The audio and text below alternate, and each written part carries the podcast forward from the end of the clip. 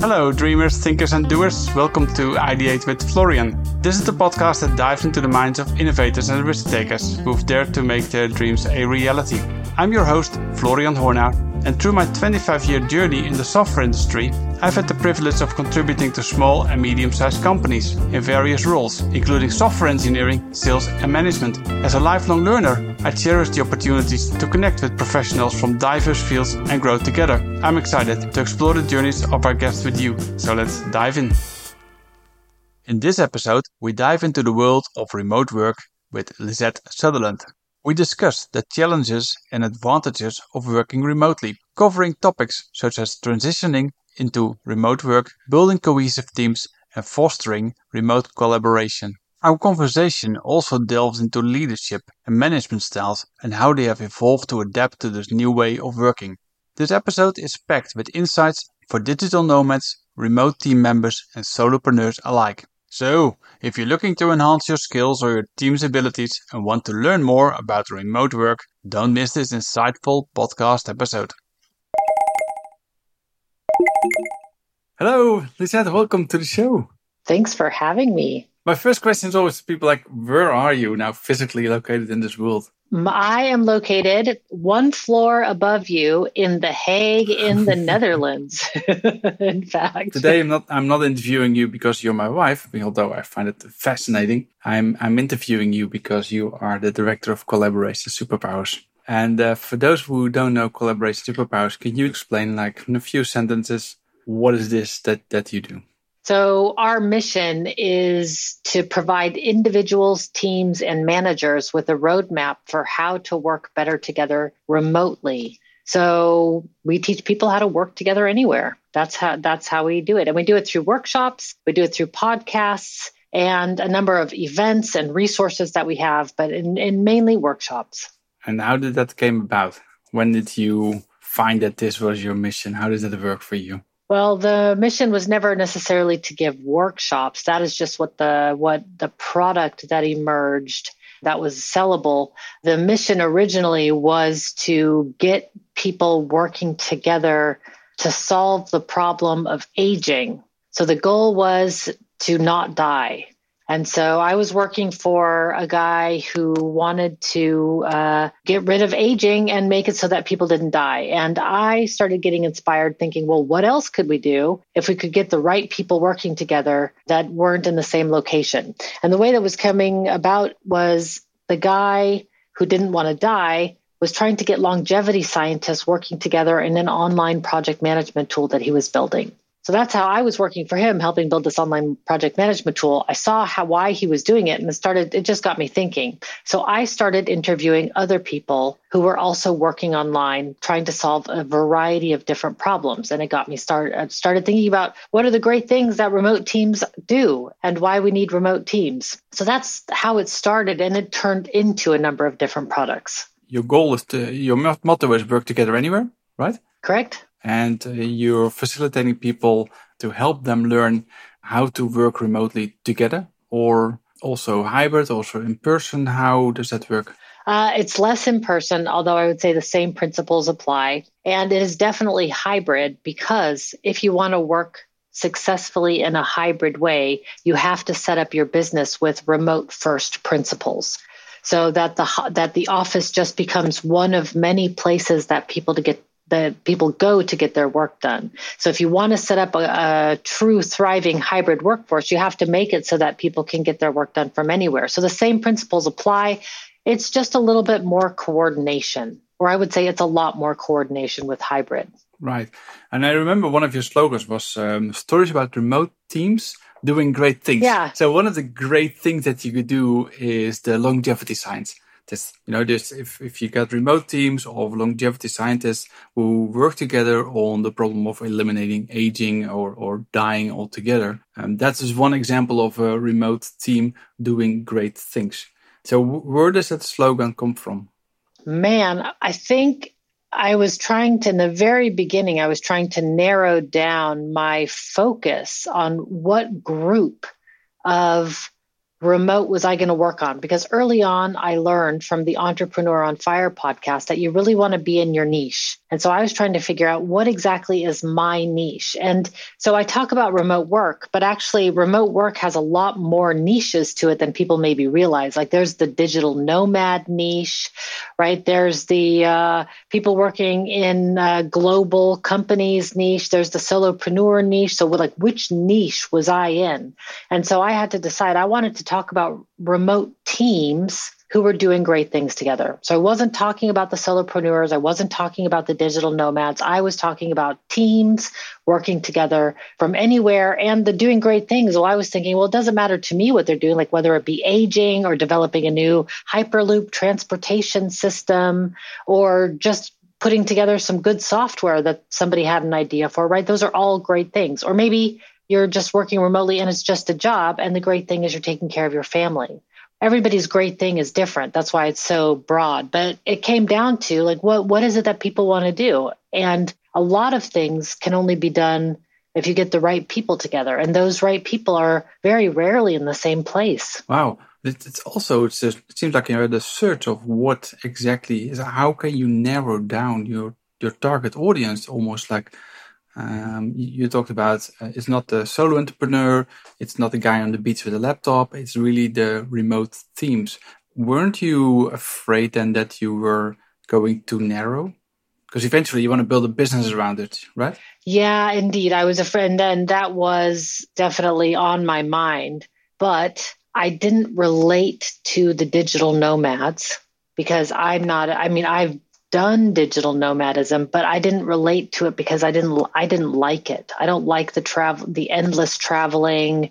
I like to have a home base and come back to it. So I, I couldn't speak to that audience because I didn't like that lifestyle. So that narrowed it, that made it easy. Solopreneurs, I thought, okay, but what am I going to teach people about solopreneuring? Like I was just learning myself. But remote teams, that's something I could relate to. Like I've worked on teams, I've done a lot of remote. So I could really target that. And to be honest, those were probably the first customers also, agile software teams. They were the first to adopt this remote style of working. Right. And what is your personal preference when it comes to working? What is your like ideally Like, okay, this is this is how I work. Oh, for me, I'm a solopreneur through and through, or a or a solo worker. Like I like to collab. I like to. I mean, I love being around people for short periods of time. I'll say it that way. But so what I like to do is I like to get together, ideate, uh, brainstorm together, and then I like to go off and do work on my own, and then get back together and check in with people, and then go off and do work on my own. So, uh, but but I need space and time to think. I can't just produce on the spot. So that's my ideal. But you can you could do that in an office, right? I could do it in an office, but my surroundings are surprisingly important to me. So I could do it in an office, but my home office is tuned to exactly what I like. You know, I've got my flowers and my beautiful walls and my my photos and all my books and my sticky notes, right? I've got and it's warm, it's the exact temperature that I like it. I've got all my favorite monitors and lighting. So yeah, I could. It's just a preference. I mean, there's nothing saying that I couldn't go into the office. I totally could.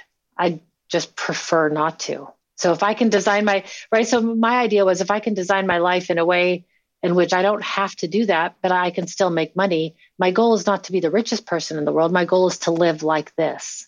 So I just need to make enough to live like this and save for the future. And seems that in your search of how do I work best, you found your your way, which is work from home in the comfort of your own environment. And um, would you stimulate others to work like you as well? I think everybody has their own personal productivity. So, what works for me is not going to work for others. We see that in our relationship, especially like you really dislike working from home. You really prefer being around other people in another place. And so I think that the future of work is choice. I think that people should be able to choose how they want to work. For those of us that really do better on our own or think better like this, then we can do this. And for those that really want to be in person, I think that's great. I think some teams culturally should be in person, just not everybody. So the future of work is choice. That's a quite profound statement, I think. Yeah. So we get we got a few of these slogans like the future of work is choice and remote things doing great things remote teams doing great things. I have to say it correctly. How do you support that? In my business? Yeah, what concretely, what do you do for the world? we give individuals and managers, so teams and managers really, we give them a roadmap and inspiration for how to work better remotely. A lot of people are used to working in person. That's how we've done it for a long period of time. And when you transition from the physical into the virtual world, our way of working, it's a new medium of work, right? You need new instruments, new tools, sort of a new way of thinking. And for instance, by nature, things become more of a documentation culture when you go remote because we can't see each other. So you have to make things explicit in another way. And right now, documentation is how people are doing that. But once you become a documentation culture, it then becomes an information management problem. Right. Then we have to figure out how do we store information. So these are the kind of things that most people don't think through when we talk about going remote. We talk, we think a lot about our home office and working in our pajamas, but actually the entire workflow of an organization changes. So we don't actually take people through the change, that change. You know, that's what coaches are for because you need to do that in small increments over time, I feel what we do is and we inspire people to recognize the change and to understand how they're working now needs to change in order to match the new medium of work. They need to come up with it for themselves. So we give them the principles behind it that they may not have thought about. And then they take those principles and apply it to their own ways of working. So, right, you're not helping people uh, go to IKEA and pick up their favorite desk. You know, that's all infrastructure. People can figure it out for themselves. But it's more like, how do you work together productively if you can't see each other? How do you establish a level of trust in people and how do you manage those people? Yeah, the leadership is for sure probably the biggest um, challenge in the hybrid work field right now. The employees have figured it out. Everybody understands what their personal productivity is at this point, or they're in the process of figuring it out because it's, it is an ongoing process. It's leaders who are recognizing that they could have people back at the office but the people don't necessarily all want to come back full time. So then it's how do we know what people are doing and how do we move from a time oriented way of working to a results oriented way of working? That's a real shift in how we work together and how we measure output and performance in people. So that's something that leaders really need to think through. So yeah, all of that gets addressed in the workshop and we may not solve it for people, but we at least point people in the right direction.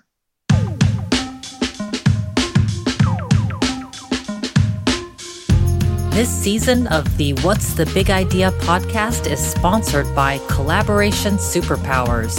We help individuals, teams, and leaders work together from anywhere successfully.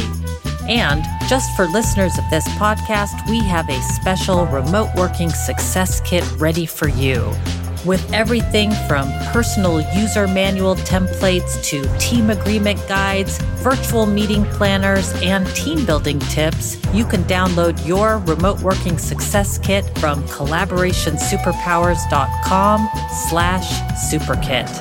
And now, on to some big ideas. You say that, that we have to move from a, a time oriented to a results oriented. I can imagine that uh, usually someone works eight hours a day and they clock in at nine and clock out at five. And uh, now you're saying we need to go to a results oriented approach. What, what, what, would that look like? Let's say someone someone's in, in customer support. You used to expect them to come in at nine, go out at five. So what, what does it look like for someone who works in customer support to be results oriented? Well, in uh, in certain jobs like customer support, you could say that that one is actually a time oriented. For instance, you know, you need to man the emails, or uh, you know, you need to be watching over the emails between the hours of nine to five. So you need to you need to make sure that the emails have been answered between the hours of nine to five. So that that could be something. However, if it were not a time oriented customer service, you might want to say, okay, well then we need to have a 95% customer satisfaction rate over the course of X, or the questions need to be answered within a certain amount of time. So, as a manager, you need to state much more the outcomes of what you want to achieve. 100%. How people get there. And that's a real shift in leadership. And so the shift is instead of being this top down approach, what I believe is that managers need to define what success looks like clearly What is the definition of done? Where are we going? And then move out of the way and let our people take us there. And then focus on the roadblocks along the way. And then, of course, there's the accountability piece. Are we getting to where we need to go? We need to check in along the way. There's a whole management philosophy that I've been learning about called tight, loose, tight. So, you know, you, you give the instructions in the beginning in a tight way so you know exactly what success looks like. Then you're loose. You let people have the autonomy that they need in order to go there. And then you're tight again in terms of coming back with the accountability piece and following up with did the work get done? Is it high quality? That kind of a thing. So, it's a loose framework, but it can be applied in every situation. And that's what I like about it. And with remote, it's really important that managers recognize that you can't micromanage in this medium. You seem quite passionate about the topic. Can you can you describe a little bit where does that passion come from? There's almost sort of a there's sort of a frustration underneath it. I almost feel. Yeah, I'm trying to. So the first thing that comes to mind is uh, I want to bust people out of day prison. A day prison. What's a day prison? It's a cubicle, like the cubicle jobs where people are forced to come into a building between a certain amount of time. Like I used to have to be at work between 9 a.m. and 6 p.m. Monday through Friday. You know, I loved the job, but it was it it's absurd to force people into that time box because the job often didn't require it. Sometimes we had to be out like it was an environmental cleanup job. So we had to be up at like five in the morning and out in the field you know, by 7 a.m. So we had to drive two hours just to get to a site that we were going to. And then at that, you know, so then all of a sudden, then it's not nine to five anymore. Then you're already working in this alternative sort of way. So from the very get go, I wanted the freedom to not be time boxed into these, this rigid set of hours when it didn't work for me. So that's, I think that's where the passion comes from is just recognizing that it's an absurd way of working that doesn't fit the modern times. Right. So when you talk about the modern time, we have to we have to disclose a little bit about our, our age, right? So oh, right. we're, we're, we're we're at we're in forties, late forties, late forties, late forties, late forties. Um, not fifty yet, uh, late forties. There are a lot of, of youngsters like 23, 24 going into the workforce now. How do you feel that they that they think about it? I think that uh, this way of working is different at different points in one's career. I think early on, we need a lot more social contact and a lot more social interaction. So, if there are younger people who really like working remotely, then they also need to take responsibility for getting the social interaction that they need, whether it be through work or through their own personal lives. And I think that's just a, it is really hard when you're in your 20s to know what you need and go out there and get it yourself. So that structure that we have set up where people go to college and then you go to, to get a job or you go to the office, it's almost kind of a good structure to sort of get people into society and, you know, working productively. And then once you know yourself and you know how you work and you know how you collaborate, then, you know, going more remote is no problem at all. But I can't imagine that it's difficult for that reason alone just that we don't know ourselves at that age as well as we do when we're in our late 40s right but you also mentioned that when you were doing the environmental jobs that was that was your mid late 20s that you really craved the freedom to design your own day as you wanted. And i still see that with uh, with the current young people and you know in the 20s and the 30s but you also mentioned that there's a component of of social interaction that is necessary and structure and accountability. So as a as a manager who is now in his mid late 40s, early 50s, who was managing that new generation of workforce. What are the two or three advices that you would give him? If I were leading a team now, uh, so I say say I'm in my late 40s, which I am, and I'm leading a team, and there's people that are younger. What I would really do is try to understand who's on my team and what they need in order to feel connected to that team. So it just takes a lot of research and you can do it. And it, it's not like you have one session and you understand. This is a way of managing, of just understanding your people. So the, the way that we do that is by getting to know them. You can do that through virtual icebreakers or just one-on-one calls, understanding why they come to work, their intrinsic motivations. Like there's all kinds of exercises that we can do to understand our team and asking them what they need in order to feel connected. So what I as a manager would do is give people the freedom that they need and then also build an environment that's conducive to my specific team. And it takes a lot more time and effort because as managers, you also have other stuff to do, but part of it is also knowing your team. So I guess if I were managing now, I'd invest a lot more in understanding my team and what they need. Is that a different skill than from working with people in the office, like co located? I don't think it's a different skill, but the way we build relationships virtually is different than in person. In person, we just spend time together. You know, you're already there. You're already in the office. You're, you know, uh, it's it's sort of a, I hate to say, but it's kind of analogous to an arranged marriage in a way. Like you're together. You're sort of in this forced situation and when you're remote, you're not in that forced situation. There's a lot more choice involved when you're remote. And so you have to really consciously make the choice. So I think that's the difference. But no, the, the principles are still the same. You're right. It's just that in a remote situation where you don't see each other and the only interaction you have is activity based, like we have a meeting about X now. Uh, you don't see the, the camaraderie that you would normally have in the office. You have to create that more uh, remote, of, of course. Yeah, you have no micro interactions online what do you want to achieve? Like in three, four years' time, you have achieved what you wanted to achieve with collaboration superpowers and you can close shop. What, what would that one thing be? What would you wish on the world that you could uh, help the world with? Uh, I would like that remote teams really are doing great things, that people are working together to cure cancer and to stop the wars and to clean up the environmental problems. I, that that's ultimately what I would really like. I would like for us to be able to solve big problems together. What do you need to achieve that? How can my listeners, all 3,000 of them, how, how can they help you in your mission accomplish it? Do you, I mean, everyone, everyone needs more uh, you want to sell workshops, right? That that's basically, that's basically a business model. So you're open for workshop participants. Or how what does it look like? Do you what what are other ways of people can help you?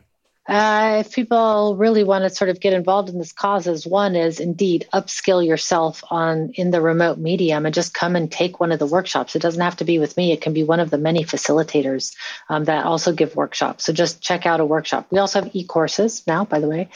The other way is if you're a trainer or a coach or a leader or a manager, then consider becoming a facilitator and teaching the materials to your customers and clients yourself. I think that the, either either one of those avenues is a good way to do it. But just to educate, just to educate oneself that remote is not the same as in person. It's a new medium of work. It requires a new skill set, and just recognizing that, that it does. It's not uh, umbrella drinks and pajama bottoms like everybody likes to think it is. It is actually a new way of working. So just a matter of training. It's interesting because I think about the interview that I did with the astronaut about remote collaboration and he and I asked him about their communication and he said they train the surprise out of you so they train with the 2 second delay and they train he says that all of that like once you get used to it it becomes second nature so I believe the same is true for remote. Once we get used to it, it's just going to be second nature. We're not going to be talking about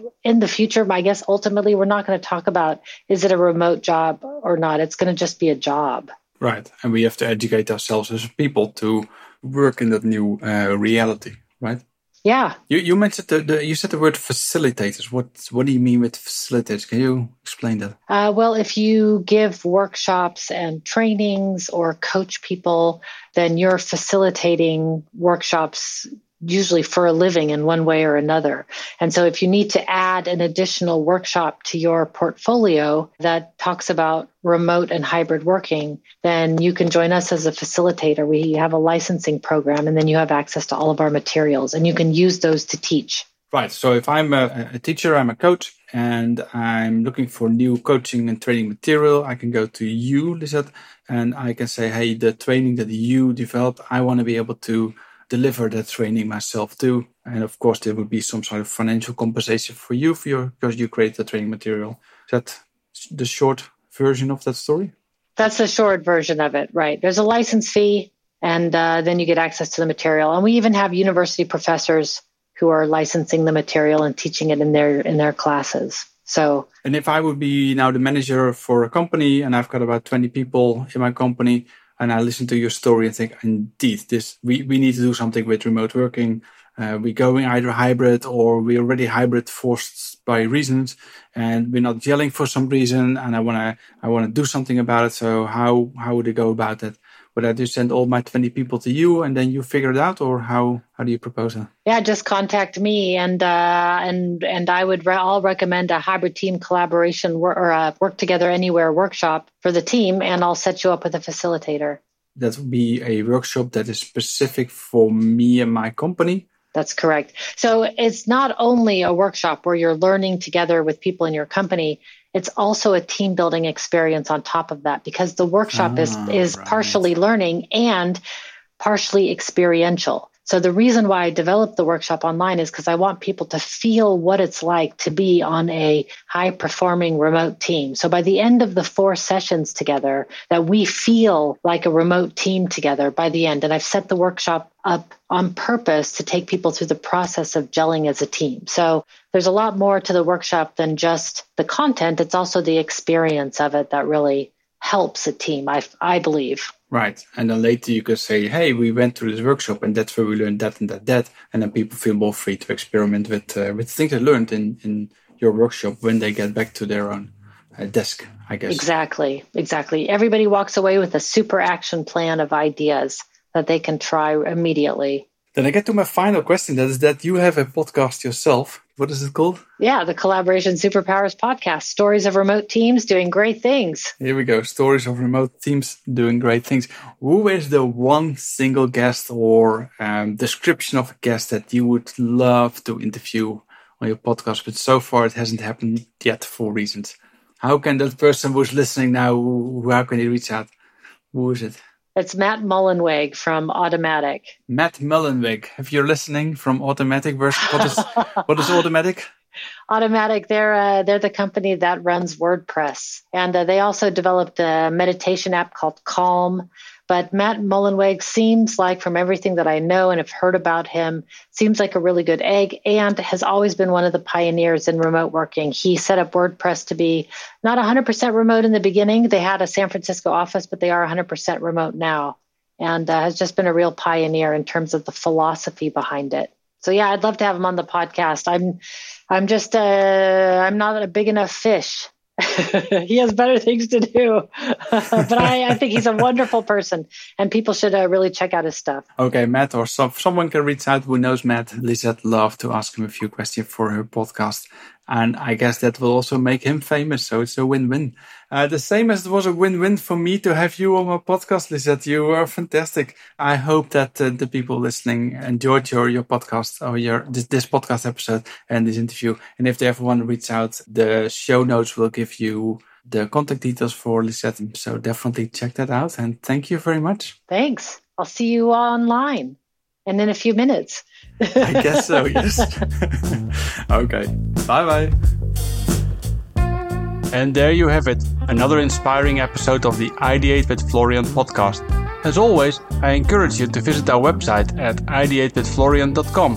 That is ideatewithflorian.com. Here you will find links related to this episode as well as other episodes. My name is Florian Horner, and I hope this story inspires you to take your own leap of faith. Thank you for joining us, and until next time.